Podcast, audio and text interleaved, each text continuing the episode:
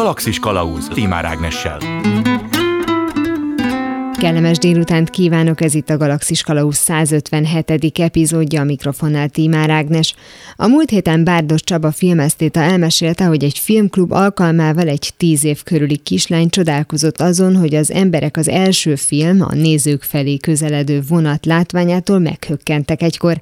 A kislány szerint ma már azért nem ijednénk meg, mert egyszerűen nem hiszünk el semmit hogy valóban a szkepticizmus, szarkazmus, cinizmus, szent háromság határozza el meg az életünket, és hogy általános hitetlenségünk jó vagy rossz hatással van-e döntéseinkre, erről is szó lesz a mai első interjúban. Első megálló A vonalban Estót Márta Kócs van velem, szia! Szia! Vajon elhiszünk-e mi még bármit ebben a világban, vagy azáltal, hogy például akár mondjuk filmeken rengeteg olyan trükkös megoldást látunk, amivel azt mondjuk, hogy hát ez ugye nem történt meg, csak a számítógép előtt ültek az emberek és megrajzolták, és akkor ez olyan, mintha, meg különben is bűvészt is már olyan régóta látunk, hogy egyszerűen a kétkedés, a kételkedés az most már a vérünkben van.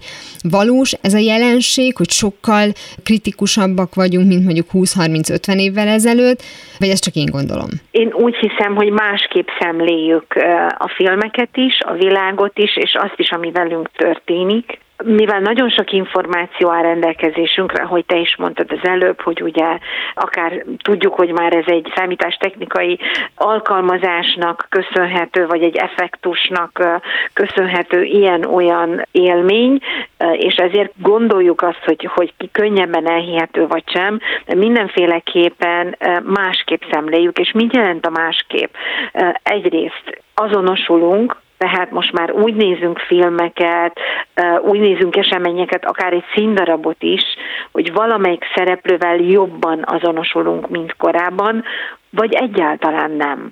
Tehát nagyon fehér vagy fekete lett amik korábban kérdések voltak, ugye a varázsával vitt az egész minket, akár ahogy mondtad a bűvészkedésben, hogy elmentünk egy cirkuszba, vagy megnéztünk egy bűvészt, úgy jobban hitt hittünk a, a, a mágikus, a csodában, abban, hogy a csodák léteznek, vagy akár a filmekben, hogy jé, igen, ez, ez nem is feltétlenül egy vetítés, hanem valami történik ott, ott a vásznon, és itt most ugye nagyon sok évvel korábbira gondolok, hogy, hogy valami ilyesmi mehetett végben, azért, ha, ha az én generációmra gondolok a, a 70 körül születtekre, akkor nekünk például a, a mozi a nagy csoda volt. És hogyha most megnézem például azt, hogy 30-as ismerősömet VIP terembe vittem, és korábban soha nem volt VIP terembe, és azt mondja, hogy Jézusom, itt teljesen más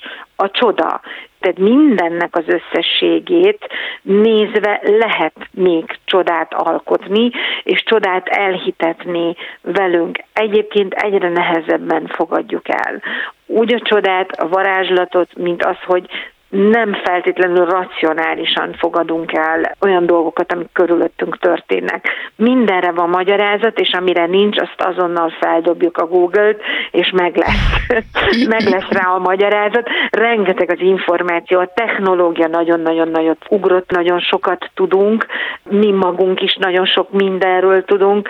Születnek dokumentumfilmek, hogy például hogyan készült egy film, nagyon rendelkezésre áll nekünk az, hogy az a csoda, amit csodának hittünk, az már csak egy technikai folyamatnak az eredménye. Rendben van, hogy kritikusak vagyunk, és nem fogadunk el mondjuk mindent egyértelműnek, de mondtad ezt, hogy akkor gyorsan fölmegyünk és megnézzük a Google. Tehát, hogy ez azt is jelenti, hogy viszont, hogyha kételkedünk, akkor mi a kérdéseinkre válaszokat is akarunk találni, tehát ez nem marad Mindenképp. meg a duzzogásnak a, a szintjén, és akkor ez a pozitív része annak, hogy már nem hiszünk el semmit? Van, ami a dúzogás szintjén marad, megint személyiség kérdése, hogy ki az, aki egy kicsit analitikusabb, kutatóbb, akar kérdésekre választ kapni, és van ugye egy picit a felszínesebb, anélkül, hogy ítélkeznénk itt bárki fölött is, aki megelégszik azzal, hogy egy kicsit csalódott és dúzogva távozik. Az, hogy mi meg akarunk tartani valamit a csoda szintjén, tehát nem akarjuk leleplezni, ahogy például az említett bűvészes példánál, Igen. nem akarom tudni, hogy hogyan rántott elő a nyulat a kalapból, de látni akarom gondolom, hogy a nyúlon előkerül, de hogy ez nem mindig döntés kérdése. Tehát, hogyha tényleg folyamatosan azzal találkozunk, akár társadalmi, politikai, akármilyen Igen. szinten, hogy több hazugság, fake news és a többi ér minket, mint amennyit tényleg valós, vagy legalábbis valósnak vélünk, akkor egész egyszerűen mindent megfogunk, vagy a legtöbb dolgot meg fogjuk kérdőjelezni, akaratunk ellenére. Tehát bennem lehet egy szándék arra, hogy nagyon pozitív személyiség legyek, és én akarom feltételezni arról a másik emberről, hogy ő a jót akarja nekem, de nem megy. Ez így van, ugyanakkor én azt hiszem, hogy az a jó, ha törekszünk a csodák megtartásában. Az észrevételben, tehát az, hogy vegyük észre magunk körül a csodákat, fogadjuk őket úgy el, ahogy te mondtad ha egy bűvész előteremt három nyuszit vagy egy virágot a kalapjából, fogadjuk el, és a pillanatot próbáljuk megélni, mint a csoda pillanatát, ne akarjunk mögé nézni mert hogy néha az örömforráshoz, a pozitív érzéshez, a mostnak a megéléséhez az ilyen csodákra is szükségünk van, és nem kell mindig analitikusan és, és szőrszál hasogatóan akarni tudni, hogy mi történik a színfalak mögött szükségünk lesz a jövőben is. Én úgy gondolom most jobban, mint valaha arra, hogy az ilyen jellegű csodák csodák maradjanak. És tényleg mi is megteremthetjük őket egyébként. De akkor valótlan volt részemről ez a feltételezés, hogy ezt mi nem irányíthatjuk? Vagy mégiscsak lehet erre valami? Tehát lehet magunkat trenírozni arra, hogy nyitottak legyünk a csodákra, nyitottak legyünk arra, hogy ne csak a szándék szintjén jelenjen meg, hogy azt a másik embert én jónak tartom? Lehet treníroztatni magunkat, kell treníroztatni magunkat, de úgy, hogy közben megtartjuk azt a racionális énünket is. Most pont egy személyre gondoltál az utolsó egy szóban. Én azt vallom, és azt javaslom itt most publikusan mindenkinek, hogy igyekezzünk mindig a jót látni először, és a csodát látni először másodjára, harmadjára. Adjunk több esélyt, a csodákra, vegyük őket észre, és amennyiben ezek kezdenek változni, a csoda átmegy valóságba, esetleg egy olyanba, ami nem tetszik nekünk, tegyünk fel kérdéseket. Mert lehet, hogy attól a csoda csoda marad, csak egy másik nézőpontból megváltozhat a formája, a színe, a tartalma. Vannak csodák, és igyekezzünk őket észrevenni, és igen, ahogy te mondtad, trenírozzuk magunkat, hogy ezeket megtapasztaljuk és lássuk. És ha már láttuk, rögzítsük őket. Tehát akkor az igazság is lehet csoda. Tehát nem csak az lehet csoda, hogy aminek ne, nem fejtettük meg az okát. Sőt, én azt szoktam mondani, hogy az igazi csoda az igazság a csoda, és nem az elképzelt csoda. Vannak igazságcsodák, és azokhoz meg viszont kérdeznünk kell, kíváncsinak kell lenni, felfedező vágynak kell lenni bennünk, hogy igenis a másik emberben, helyzetben, lehetőségekben a csodákat meglássuk. Azt is külön lehet választani, hogy valóban a helyzetekről van szó, hírekről van szó, vagy konkrét emberekről, és tapasztalatokkal tudjuk segíteni magunkat, hogy az az ember, aki még nem okozott nekünk csalódást, ahhoz sokkal könnyebb lesz pozitívan viszony genuinely addig a pontig, amíg esetleg ez meg nem változik, de mondjuk a bárhonnan az egész világból érkező hírekkel kapcsolatban viszont mégiscsak azt látjuk, hogy kritikusak vagyunk. Itt most az a kérdés, hogy hogyan tudjuk mi ezt mérni, hogy meddig érdemes kritikusnak lenni, mert azt gondolom, ez nem is baj, hogy valamennyire így alakult a világ, hogy nem hiszünk el mindent rögtön. Szükséges a kritika is, tehát mindent egészséges mértékben meg kell tartanunk, a kritikusságot is, a megkérdőjelezést is, hogy nem mindent fogadunk el azonnal olyannak, mint amilyennek látszik. Ezért is jeleztem azt, hogy azért kérdezzünk, nézzünk egy picit utána, nézzük meg több szempontból, de, de úgy, úgy nézzük, hogy ez a csoda. Nem úgy, hogy jaj, miért csoda. A hírekre, mert nagyon sok, valljuk be, nagyon-nagyon sok információ áramlik be mostanság, főleg amely nem pozitív, szűrjünk. Keressük. Egyébként a hírek között nagyon érdekes lehet csodákat találni, szűrjük őket, ne álljon meg a szemünk ott olyannal, amihez nincs közünk, ami nem épít minket, ami nem segít minket és nem visz előre, és találjuk meg a csodákat. Rengeteg például olyan eredményes, sikeres emberről szólnak a hírek, helyzetekről ismét, amelyeket érdemes elolvasni, és abból építkezni. És ugyanakkor azt mondom, az egyensúly megtartása érdekében a valóságnak az elfogadása érdekében meg szűrni kell a többi hírekből, információkból, és most nem konkrétan csak a hírekre gondolok, hanem a valóságra, amelyből mi tanulni tudunk és épülni tudunk. Az egészséges egyensúlya fontos. És mi történik akkor, hogyha ennek a bizonyos kritikai hajlamnak mondjuk lesz egy olyan következménye, hogy már a kérdést sem akarom feltenni, mert, mert félek a választól, tehát egy olyan bizalmatlanságot fog szülni, ami eltávolít. Tehát azért nem fogok nyitni új élmények felé, új emberek felé, mert azt gondolom, hogy engem most már több negatív tapasztalat ért mindenről, amit kipróbáltam, kiderült, hogy vagy álcsoda, vagy hazugság, vagy nem pont Igen. úgy van, és akkor egész egyszerűen azt mondom, hogy én nem próbálkozom vele. Tehát hogyan lehet mondjuk ezt kikerülni, hogyha lehet? Ha már ide eljutottunk, tehát hogyha már ebben a pontban vagyunk, akkor ennek az a rizikója, hogy még több ilyet kapunk, hisz már egy spirálba bekerültünk, egy negatív spirálba bekerültünk, egy szemléletünk van, és onnantól kezdve egy negatív szűrőt használunk, egy kritikus szűrőt használunk.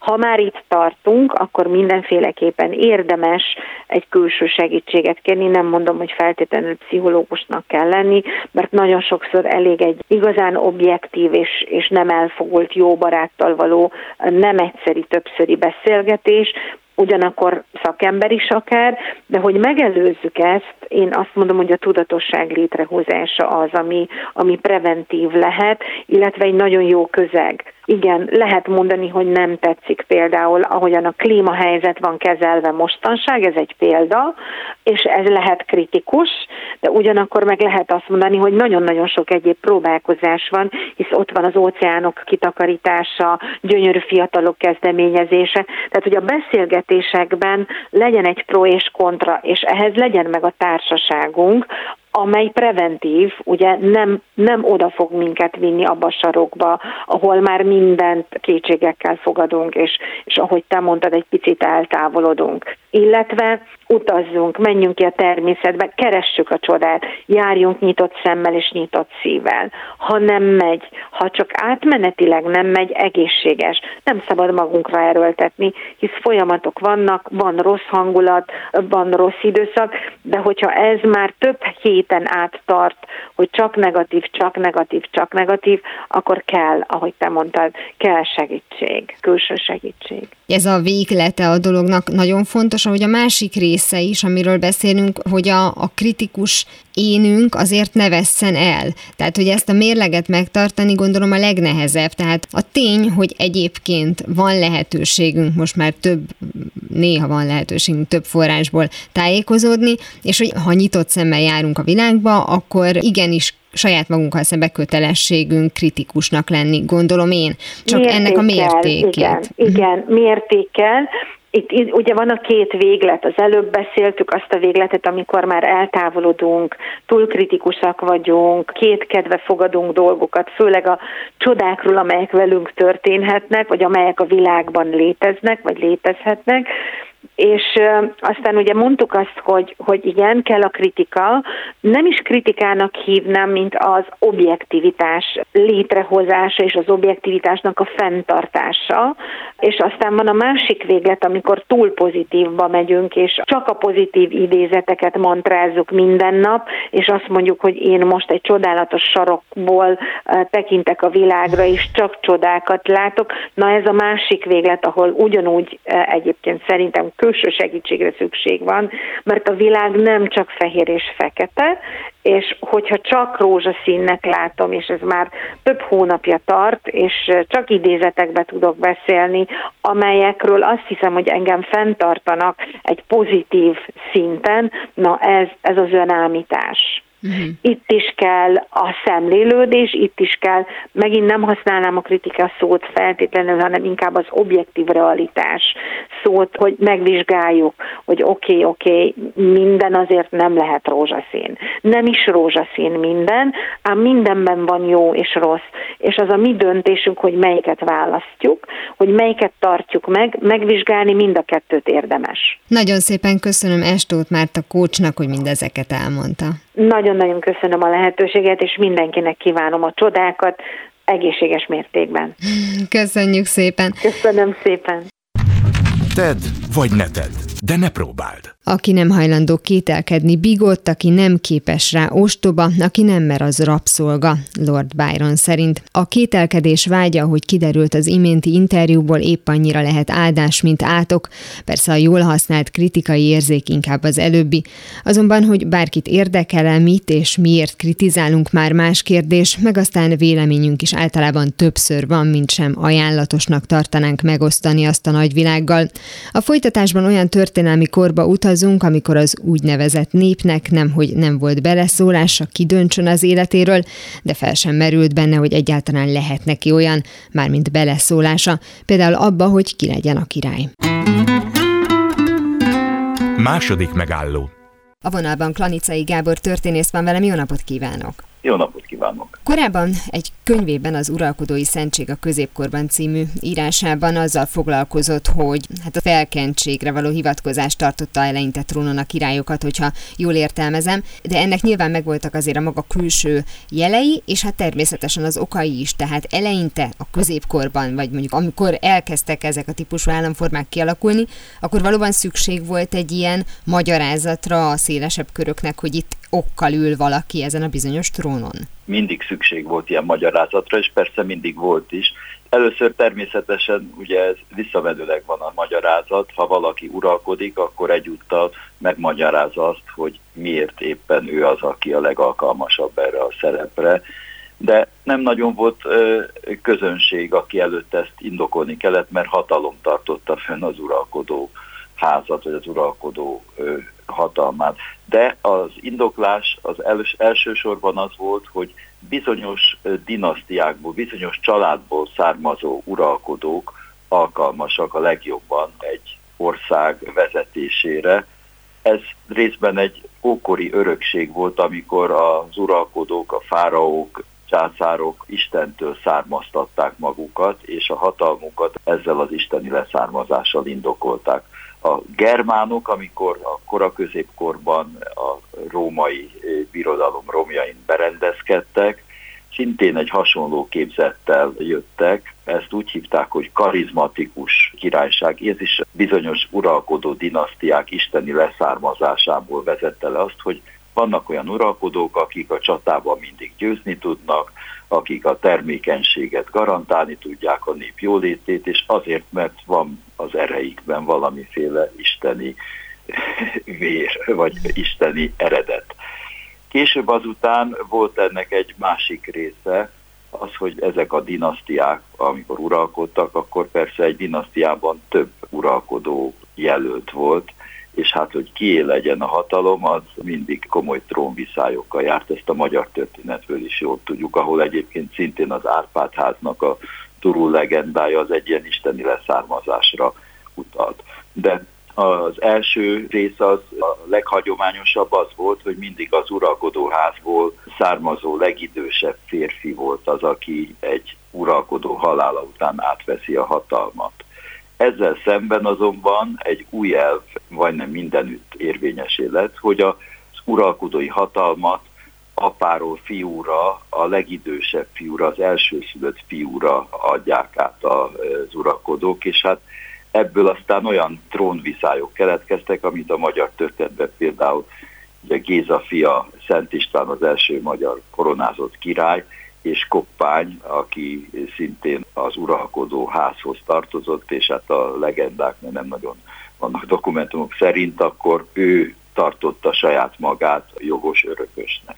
Azután jött még egy hogy voltak bizonyos uralkodók, akik nem tűntek alkalmasnak, és helyettük az uralkodó háznak egy olyan tagja, aki saját magát sokkal alkalmasabbnak tartotta, sőt mások is, tehát például a 11. századi magyarországi trónviszályoknál Szent László szembeszegült a megkoronázott uralkodóval Salamonnal, László és Géza, a két testvér, akik egy másik ágon ugyanolyan joggal tartották magukat az uralkodóház részének, és akkor itt az idoneitás, az alkalmasság volt az az alap szembeszegült azzal, hogy ki a legitim uralkodó, ki az, akit megkoronáztak, és ez már akkor arra felé is egyengedte az utat, hogy hát nagyon sokszor volt egy olyan fajta jóváhagyás, egy választás az uralkodói hatalom megszavazásában jogosult először szűk arisztokrata kör, majd azután később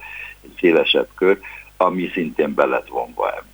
Tehát egy idő után az erőviszonyok döntöttek, és ahogy ön is mondta, hogy nem volt egy közönség, ami előtt bizonyítani kellett, hogy ő a rátermettebb vagy a másik, és ha mondjuk például az angol történelemben a rózsák háborúját vesszük, mint egy nagyon klasszikus példát, ott azért a dinasztiák között volt ez a bizonyos összecsapás, de hát ott már kellett egyfajta más néprétegekhez való szólás is, hogy a megfelelő mennyiségű katonával tudjanak egymás ellen indulni, és egyébként a saját kis harcukat lejátszani.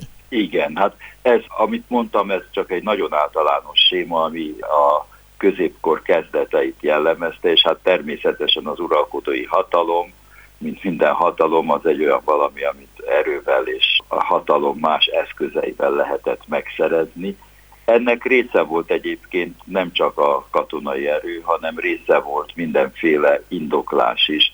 Itt például azt tudnám példának felhozni, hogy ha kihal egy uralkodó ház, akkor kihal, vagyis férfiágon nincs egy olyan férfi örököse az utolsó uralkodónak, ez történt az Árpád házzal a 13. század végén, vagy ez történt más közép-európai dinasztiákkal is, akkor jönnek a leányági örökösök, és akkor azoknak a joga, mert itt a jog is szerepet játszik, az bizonyos értelemben el van ismerve, másrészt meg vitatható, és akkor ezen a szinten akkor hatalmas viszály kezdődik, amiben szerepe van olyanoknak is, mint például a, az Anzsú ház, aki Magyarországon az Árpád házat követte, a pápaság támogatásával tudott győzni a hasonló jogú riválisok felett. És akkor ezzel itt megint akkor a nemzetközi viszonyok, a diplomácia és ilyen támaszok is szóba kerülnek. Tehát államonként valójában eltérő az, hogy mikor jött el az az időszak, amikor a, a nép azt mondta, hogy oké, okay, most már nagyon régóta ők vannak a trónon, akkor biztos nekik is kell ott lenni, és nincsen kételkedés, vagy volt egy olyan időszak már a középkor közepén mondjuk, amit így általánosan ki lehet nevezni Európa történetében, amikor már a királyság volt egy ilyen megszilárdult államforma a legtöbb országban, amelyek egymással egyébként mondjuk kooperáltak is, és ez mindenkinek világos volt, hogy ők most már okkal vannak itt, okkal hoznak törvényeket, okkal szabnak ki adókat, és mi pedig ezt elfogadjuk, mert nekünk meg ez a dolgunk népnek. Az, hogy mi a nép, az egy nagyon nehezen definiálható kérdés. Nép ugye, populus a latinoknál, az, aki valamilyen polgári jogot kapott a Rómában, az volt a római nép. A középkorban először az arisztokrácia a kíséret szűk köre volt az, aki magát népnek tekintette és választott, és aztán ez egyre jobban szélesedett, amikor rendek kezdtek kialakulni, és kialakultak olyan országgyűlések, amin képviselete lett először a főnemesek mellett a középnemeseknek, aztán a városoknak is, amikor lettek városok, és hát ez így alakult azután egyre bonyolultabb politikai rendszerre a középkor vége felé, de azt lehet mondani, hogy a választás, a beleegyezés joga az egy nagyon teoretikus dolog volt. Németeknél, a német-római császárságnál volt olyan, hogy választó fejedelmek, hogy hét választó fejedelem volt az, aki igazából megválasztotta a következő uralkodót, de a legtöbb királyságban nem volt ilyen, vagy nagyon helvi volt csak az, hogy választottak egy uralkodót, a középkor első szakaszában. Később azután, amikor a rendi országgyűlés volt ott már, akkor lehetett uralkodót választani, és ez, ez a 14.-15. századra alakult csak így. Ami pedig a, az uralomnak a önmagának a megindoklását illeti, az azért egy fokozatosan kifejlődő dolog volt, nem nagyon kellett indokolni, választani kellett egy uralkodót, és aztán az uralkodói volt a teljhatalom. Ez volt az az elképzelés, amit egyébként később az újkorban arról úgy fogalmaztak, hogy a nép, a úgynevezett nép lemond a szuverenitásról, megválaszt valakit, aki a hatalmat gyakorolja fölöttünk. De ezt a középkorban csak teoretikusan dolgozták, hogy ez valamikor régen így történhetett, hogy ezt a hatalmat átadták egy dinasztiának, és aztán onnantól kezdve az a dinasztia úgy bánik vele, ahogy akar. És később azután, ez már akkor az újkorban, a úgynevezett nép az vissza akarta követelni a saját szuverenitásának egy részét, és meghatározni azt, hogy a hatalom az hogy is bánjon ezzel a lehetőséggel fölöttünk. Hamarosan folytatódik a Galaxis Kalauzben az interjú Klanicai Gábor történésszel. Galaxis Kalauz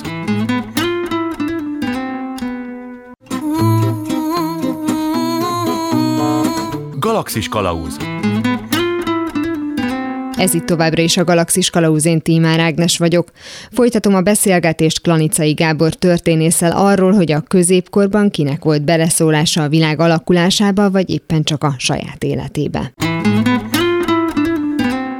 Ez a bizonyos úgynevezett nép egyébként mikor kezdett el először kételkedni, vagy mikor gondolta azt, hogy neki joga van kételkedni, ez kapcsolatban áll mondjuk az információ áramlásnak a, a megjelenésével, felgyorsulásával?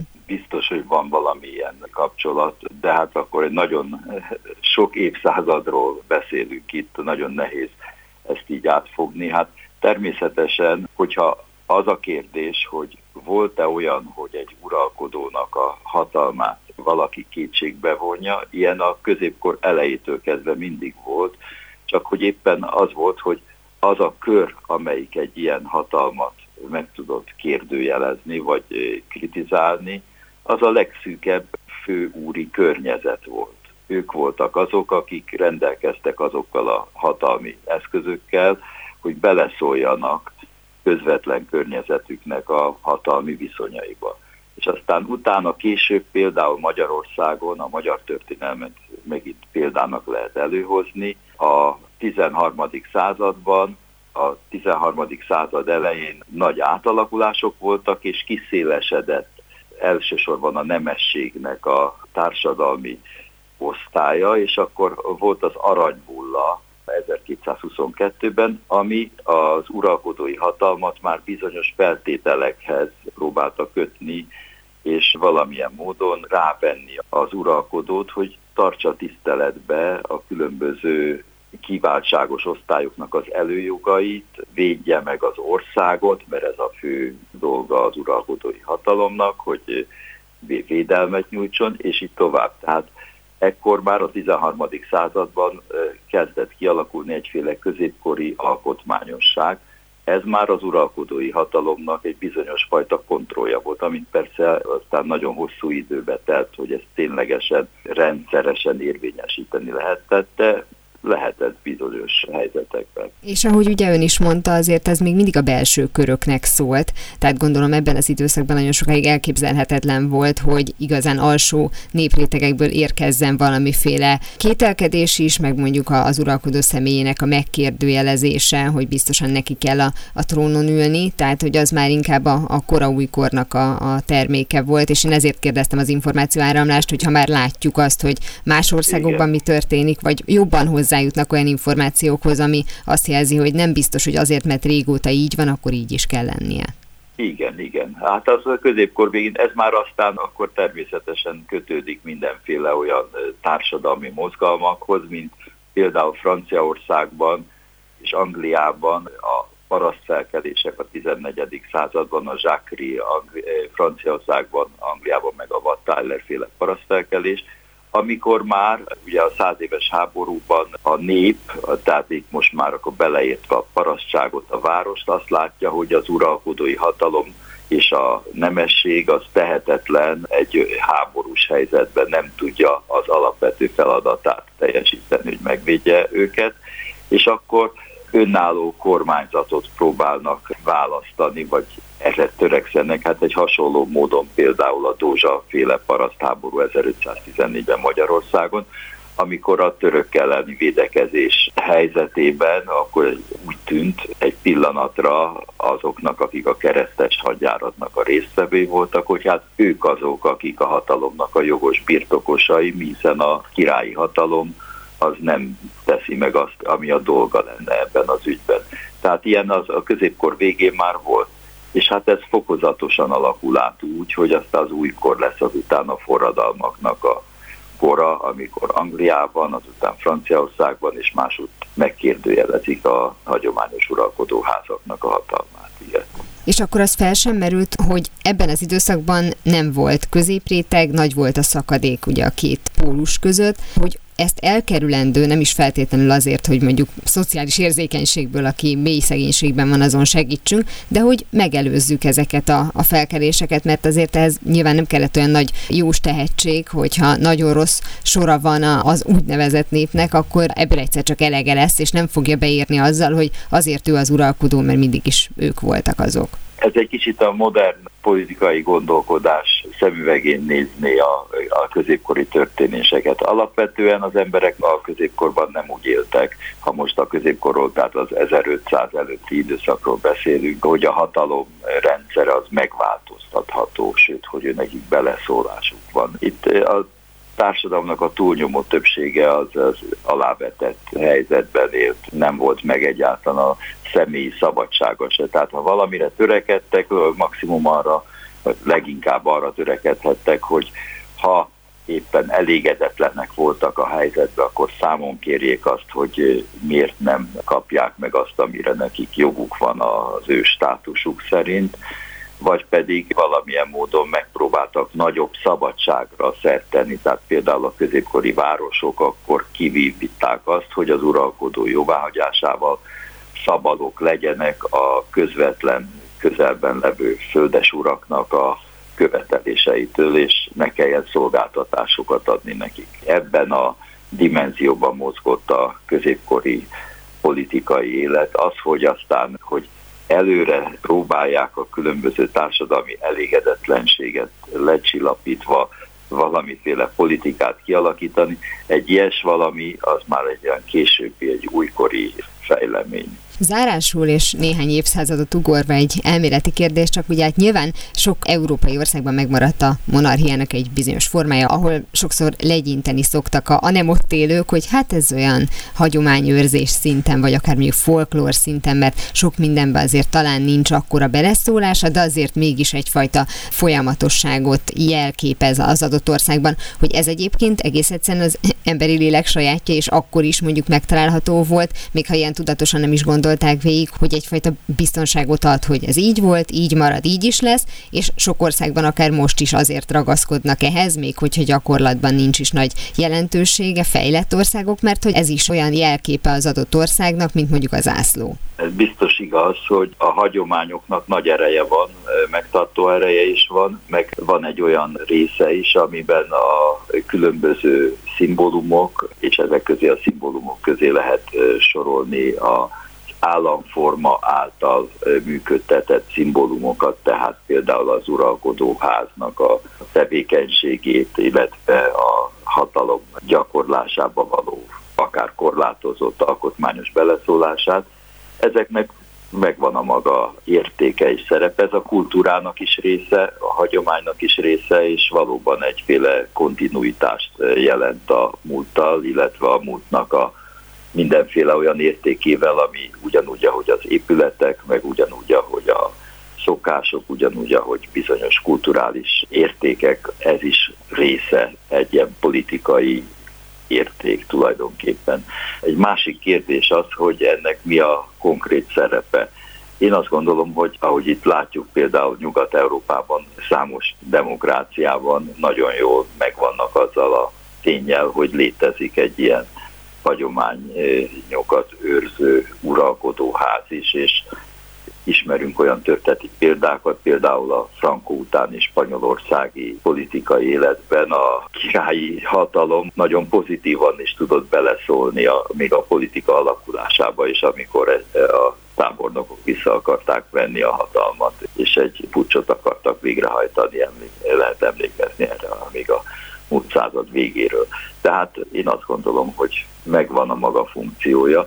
Egy másik kérdés az, hogy van egy olyan másik tradíció is, a republikánus tradíció, a köztársasági tradíció, amely hosszan küzdött a 19.-20. században a monarchia politikai formájával, és annak is megvan a maga dicsősége és politikai értéke, és nagyon sokszor ennek a köztársasági tradíciónak is ugyanúgy védelemben kellene részesülnie, vagy nem kellene elfelejteni ezeknek az értékeit. Tehát ez két különböző és egymással a történelemben sokat küzdő, manapság már nem annyira ellentétes tradíció. Nagyon szépen köszönöm Klanicai Gábor történésznek, hogy mindezeket elmondta. Én is köszönöm a lehetőséget, hogy erről beszéltem. 42. Mihez is tudjátok, hogy mi a kérdés, érteni fogjátok a választ is. Legyen az a középkor, a koraújkor vagy éppen a 21. század, a koronás fők a kiváltságok mellett kötelezettségeket is kapnak rangjuk mellé, utóbbiból talán a legkevésbé megterhelő az öltözködésre vonatkozó.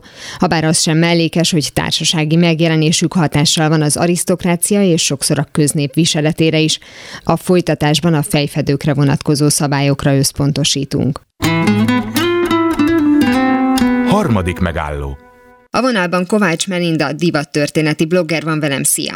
Szia, és üdvözlöm a kedves hallgatókat is! Az előzőekben uralkodókról volt szó többek között, és hát természetesen egy uralkodó, nem uralkodó korona nélkül gondoljuk ezt mi, és hát innen meg aztán nem olyan nehéz elképzelni azt, hogy mindenféle fejdíszekkel, hát mondjuk a köznép, de az arisztokraták is szerették és szeret tik magukat díszíteni. Vannak olyan protokolláris rendezvények, ahol mondjuk például az angol királynő nem mehetne mondjuk kalap vagy megfelelő fejdísz nélkül, de akkor menjünk azért vissza időben, hogy ezek a, a fejdíszek szerinted azért valamiféle rokonságot mutattak ezekkel az arisztokraták, illetve uralkodók által viselt koronákat? Tehát, tehát volt valamiféle leágazás itt szerinted? Koronáknak a történetében, különböző tiarák és diadémok történetében mindenképp van leágazás, tehát tehát a visszamegyünk, akkor egészen az ókorig, az ókori Egyiptomig találunk olyan fejdíszeket, amik a mai tiarákra emlékeztetnek. Ugyebár a régi uralkodók koronája, amik ilyen kör alakú sima vaskoronák voltak jóformán, vagy ilyen abroncsok, és ugyebár ezekből alakultak ki a modernebb, sokkal díszesebb koronák, ahogy fejlődött ugyebár a kézművesség, az ékszerészet. Meg volt az határozva, hogy mondjuk milyen protokoláris rendezvényeken lehetett ezeket hordani, vagy aki uralkodó volt és megjelent a, a nép körében, annak mindenképpen viselnie kellett? Nem, meg volt határozva, de nem kellett mindenképp viselniük a koronákat. Hát ugyebár a szakrális korona az a koronázási korona, abból csak egy van, és azt általában egyszer viselték a koronázás alkalmából, aztán visszazárták a kincstárba. Tehát nem volt az, hogy bármikor elővehették, fölvehették. Az annyira szakrális értékű volt, és annyira egy szimbólum, hogy nem azt hordták a mindennapokban, hanem a királyoknak, a férfiaknak és a nőknek is voltak egy kis, hogy mondjuk ilyen kis hétköznapi life egyszerűbbek, könnyebbek, kevésbé díszesek, amit fölvettek olyan alkalmakra, amikor az állami reprezentáció volt a cél. Akkor az a korona funkcióját látta el, de volt mondjuk olyan rendezvény, ahol csak mondjuk egy bál, ahol jelezni kellett, hogy ő az uralkodó, bár azért elég sok minden jelét adta ennek, viszont semmiképpen nem akarták azt a hatást kelteni, hogy ők most itt koronát viselnek. Nem, nem, nem, nem, nem. Tehát a hétköznapokban ő se hordták, a kilovagoltak vadászni, vagy csak otthon ültek és rendezték az iratokat, vagy zenét hallgattak, színházba mentek ide-oda. Tehát ezeket a kis hétköznapi koronákat is olyan alkalmakra venték fel, amikor más országok nagyköveteit fogadták, egy ilyen nagyobb állami rendezvényeket tartottak, megemlékezéseket, ilyesmi. És még a középkorban volt divat az, hogy a királyoknak a páncél ruháira, a sisakra egy ilyen aranyozott vaskoronát kovácsoltak még hozzá, hogy még azzal is jelezzék, hogy ő a király, hogyha teljesen be volt páncélba öltöztetve. És hogyha innen tovább haladunk a koronáktól mondjuk az arisztokrácia által viselt fejdíszekig, ott viszont voltak mondjuk olyan korlátozások, hogy oké, okay, lehet nagyon díszes, hogyha maga a rendezvény, az esemény megkívánja, de azért arra nagyon figyeljünk oda, hogy úgy, mint esküvőn nem illik fehéret fölvenni és túlragyogni a mennyasszonyt, hogyha a bálozók között ott van az uralkodói pár is, akkor bizony ennek a fejdísznek nem lehetett túl díszesnek vagy túl feltűnőnek lenni? Koronát az csak a király viselhetett, de ilyen diadémot vagy tiarát azt viselhetett a királynő, illetve az arisztokrata hölgyek, de arisztokrata hölgyeken kívül más nem. Mi a diadém tulajdonképpen? Ez olyan, amit ma úgy képzelünk el formájában, mint egy hajpántot, csak annál díszesebb és nyilván értékesebb is, vagy azért itt voltak nagyobb formai eltérések? Kisebb formai eltérés van, a diadém az kör alakú, tehát egy teljesen bezárt abroncs, a tiara az pedig hátul nyitott tehát ilyen félhold vagy háromnegyed hold alakú. De ezek mindig valamilyen nemes fémből készültek. Igen, felteszem. általában ezüst volt, vagy arany volt az alapja, és akkor ezt megpakolták rengeteg gyémántal, drágakővel, zafírral, ilyesmikkel, gyöngyökkel. És akkor ez valamilyen módon le tudott csordogálni mondjuk a 19. században már a megjelenő polgárság körében, aki még vagy már bálozott, hasonló rendezvényeket tartott, mint korábban mondjuk az arisztokrácia, nem feltétlenül rendelkezett mondjuk ilyen akár jogkörökkel vagy ilyen címekkel, de a vagyona megvolt hozzá, és akkor hasonló fejdíszeket viselhettek, vagy azért itt is volt egy ilyen, na, eddig lehet, de azért jelezzük azt, hogy itt nincsenek rangok. Nem, nem, nem, nem, nem, nem viselhettek, nem, tehát csak az arisztokraták. Tehát ez teljesen elképzelhetetlen volt, bármilyen gazdag is volt, akármilyen előkelőbb, magasabb középosztálybeli lányka, hogy egy gyöngyökkel kirakott tiarát vegyen föl. Nekik az volt a virágfejdísz, szallagfejdísz, díszesebb hajtűket, hajfésüket berakadtak a hajukba. Tehát tulajdonképpen bármilyen gazdag is volt, drága kövekkel, vagy konkrétan diadémmal nem díszíthették a frizurájukat? Nem, egészen a 19.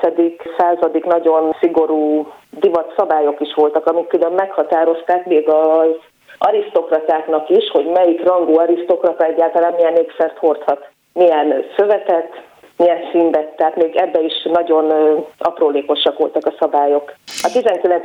században ez kicsit feloldódott, de sok mindent ott maradt a középosztálynak. És mikor kezdődött ennek a dolognak a demokratizálódása? Tehát, uh-huh. hogy volt, volt egy ilyen pont, amikor azt mondták, hogy na jó, akkor most már ti is belerakhatjátok a hajatokba azt a rubin. hát szerintem ez így a 20. század során kezdett feloldódni, ahogy ugye bár ezek a hagyományos európai királyságok, arisztokráciákat elsöpörte a történelem, és akkor megjelentek ugyebár az esküvői ruhákba és az estéi ruhák viseletében ezek a bizsukból készült tiarák és diadémok és egyéb fejdíszek. És mikor alakult át ez olyan módon kalappá, hogy bár ugye zárt területen belül, tehát mondjuk egy bálteremben voltak, de már láthatóan nem egy frizura apró kövekkel kirakott díszítése volt, hanem már inkább valamiféle kalap hangulata volt, vagy ez nem volt jellemző zárt területen, tehát pici kalaphatású díszeket hordani?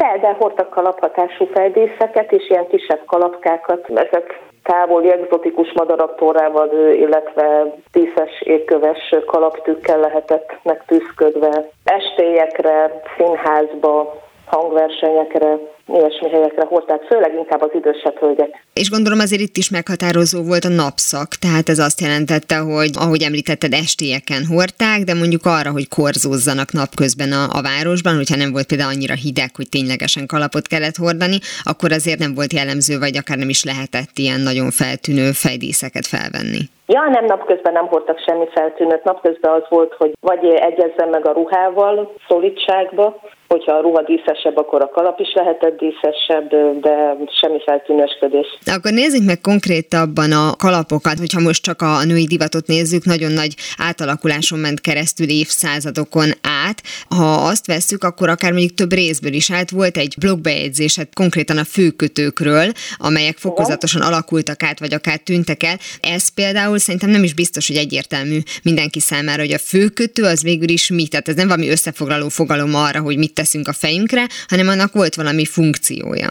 Hát elsősorban a funkciója az volt, hogy melegítse a fejet. Nagyon sokáig a főkötő az teljesen eltakarta a hajat, meg kicsit az arcnak a halánték és oldalsó részét is. Kicsit talán melegítette is a fület, hogyha télen hidegebb volt, vagy húzatosabbak voltak ezek a régi házak akkor az jól jött, és később átalakult csak egy ilyen fejtetőre bigyeztett nagyon szép, nagyon finom, csütkés kis tízecskévé. De eredetileg, hogyha nem az volt a fő funkciója, hogy melegítsen, akkor mi volt a célja? Mert ugye azt önmagában nem lehetett hát, emberek közé fölvenni. Hogy a hajat összetartsa, hogy ne bogozódjon ki a frizura, illetve kalap alá hordták azért, hogy a kalapra hajra kent púder halolajak ne szennyezzék össze a kalapot. Tehát akkor tulajdonképpen ez alapvetően egy otthoni viselet volt, illetve ahogy mondod, a kalap alá egy ilyen védő réteg, de Igen. akkor miért nem tűnt el egyértelműen, miért tartották meg ilyen jelzésértékkel? Egyfelől volt egy ilyen stílusos, túlidealizált része a dolognak, hogy úgy vélték, hogy egy hölgy akkor a legcsinosabb, amikor otthon van pongyolába, pongyolához megillett egy szép kis csipkés fölkötött felvenni, és akkor bájos és elbűvölő. Tehát volt egy ilyen esztétikai oka. A másik oka pedig ez, amit mondtam, hogy valamilyen formában védje a frizurát. És a kalapot a frizurára kent olajoktól és púderektől. A női divatnál még akár, hogyha elmegyünk az 1940-es évekig is, akár még mindig megtaláljuk a kalapot, sokszor csak egyfajta ilyen jelzésértékkel, és valóban a frizura kiegészítőjeként, aztán szép lassan így, így eltűntek, hogy tulajdonképpen a kalapnak soha nem volt ezek szerint egy komolyabban melegítő funkciója, az mindig dekoráció volt. Igen, többnyire dekoráció volt, illetve a nagy karimájú kalapoknak az, hogy nyáron árnyékoljanak, télen pedig azok a kalapok, amik párzsonyból, plüsből vagy szörméből készültek, azok melegen tartották nyilván a fejet. De a kalapok eltűnése a 20. század folyamán sokkal inkább összeköthető ezzel a tini fiatalság kultúrával, akik sokkal lazábbak, nem hordanak kalapot, és ez így átment az idősebbekre is, hogy a kalapviselés az egy ilyen ménis dolog. És hát ugyanezt megfigyelhetjük a férfi divatban is, hogy talán Igen. az 50-es években láttunk utoljára egy olyan utcaképet, ahol még kalapban voltak, bár ott is talán az idősebb férfiak. A 19. században ez a kalapviselés az uraknál jelen volt, és ez is alakult, de például ott mi volt a, a jellemző, mik voltak azok a nagyon jellegzetes kalapok, amelyeket azért látunk így is kosztümös filmekben, illetve azokat hogyan és mikor hordhatták? Hát a legjellegzetesebb, ami most nyilván mindenkinek beötik, az a cilinder. Mm tehát az a nagyon szép fekete szörmecilinder, ami az urak fejét díszítette, ami lehetett egészen magas tetős. Aztán a 19. század közepétől már elérte ezt a mérsékeltetőt. Ugye ennek volt az összecsukható fajtája, amit operába, bálba vittek magukkal. Mármint ugye úgy össze lehetett hajtani, mint egy harmonikát? Hogy lehet, á, a tetejét így be lehetett hajtani, és akkor egy ilyen lapos tányér lett. És megadta és... az ötletet a zsirárdi karaphoz. igen. A másik, amit mondani akartam, igen, ez az egyszerű nyári szalmakalap, mert nyáron nem nagyon illet cilindert viselni utcán, hanem csak szalmát, és akkor szeptemberben indult a cilinder és a egyéb nemezből készült férfi kalapdivatok, illetve télen nekik is ilyen fülre lehúzhatók, ilyen kis, mint a gyereksapkákon szokott lenni ez a kis füles résztel. Csinos lehetett. Igen, mint nagy gyerekek úgy néztek ki. De azt is főleg inkább télen nagy hidegben és vadászatokra viselték, hogy ne fagyjanak meg szegénykék. Így van, tehát azért fontosabb az, hogy ne legyen ebből egy fülgyulladás. De például ezekre a kalapokra az volt a jellemző, hogy ennek ruházati feladata van, vagy dekorációs feladata van, magyarán, hogyha bemennek egy zárt térbe, akkor ma, ahogy elvárandó, hogy udvariasságból levesszük a kalapot, akkoriban mondjuk a 19. század közepén levették, vagy azért ez ugyanúgy kiegészítő volt, és akár mondjuk egy bálteremben is nyugodtan cilinderben lehetett ott ácsorogni. Nem le kellett venniük ugyanúgy egy zárt térbe, tehát le kellett adniuk a válozóknak az előtérben a köpenyüket, sétabotjukat, kalapjukat. Ők nem mehettek be, a hölgyek azok, akik ilyen kis díszesebb estéi kalapba érkeztek, azok természetesen föntartották a kalapjukat, a hölgyeknek nem kellett levenni még színházba se vagy hogyha esetleg vendégségbe mentek valakihez. Órákba telt volna, mire ott lebontják a sok csattal összerögzített igen, igen, igen, igen. Esetleg, hogyha hosszabb ideig elhúzódott a vendégeskedés, vagy külön a vendégséget tartó közölték, hogy nyugodtan levetik a kalapjukat, akkor levehetik be. Általában föntartották magukon a kalapot a vendégeskedés ideje alatt a hölgyek. Férfiak természetesen házon belül levették. Ma meg, hogyha kíváncsiak vagyunk, hogy hogyan áll egy cilinder egy férfi fejen, akkor ugye érdemes ezeket a jelenkori arisztokratákról készült fotókat megnézni, mert nekik még igen. most is föl kell venni különböző igen, igen. rendezvényekre. Nagyon szépen köszönöm Kovács Melinda divattörténeti bloggernek, hogy beszélgetett velem a kalapokról és fejdíszekről. Köszönöm még egyszer. Én köszönöm még egyszer. Azonnal visszatérünk a normális állapotokhoz, mihelyest bizonyosak leszünk abban, hogy mi is a normális. Mára ennyi volt a Galaxis Kalauz, jövő héten ugyanekkor találkozunk. Hamarosan archívumunkból visszahallgathatják a mai adást is, valamint most már podcast formában is elérhető a műsor. A Rádió és a Galaxis Kalauz Facebook oldalán pedig további érdekességeket találnak, illetve ha még nem tették, iratkozzanak fel YouTube csatornánkra. Köszöni a figyelmüket a szerkesztő műsorvezető Tímár Ágnes. Viszont hallásra! Viszlát, és kösz a halakat! Ez volt a Galaxis Kalauz. Timár Ágnes műsorát hallották.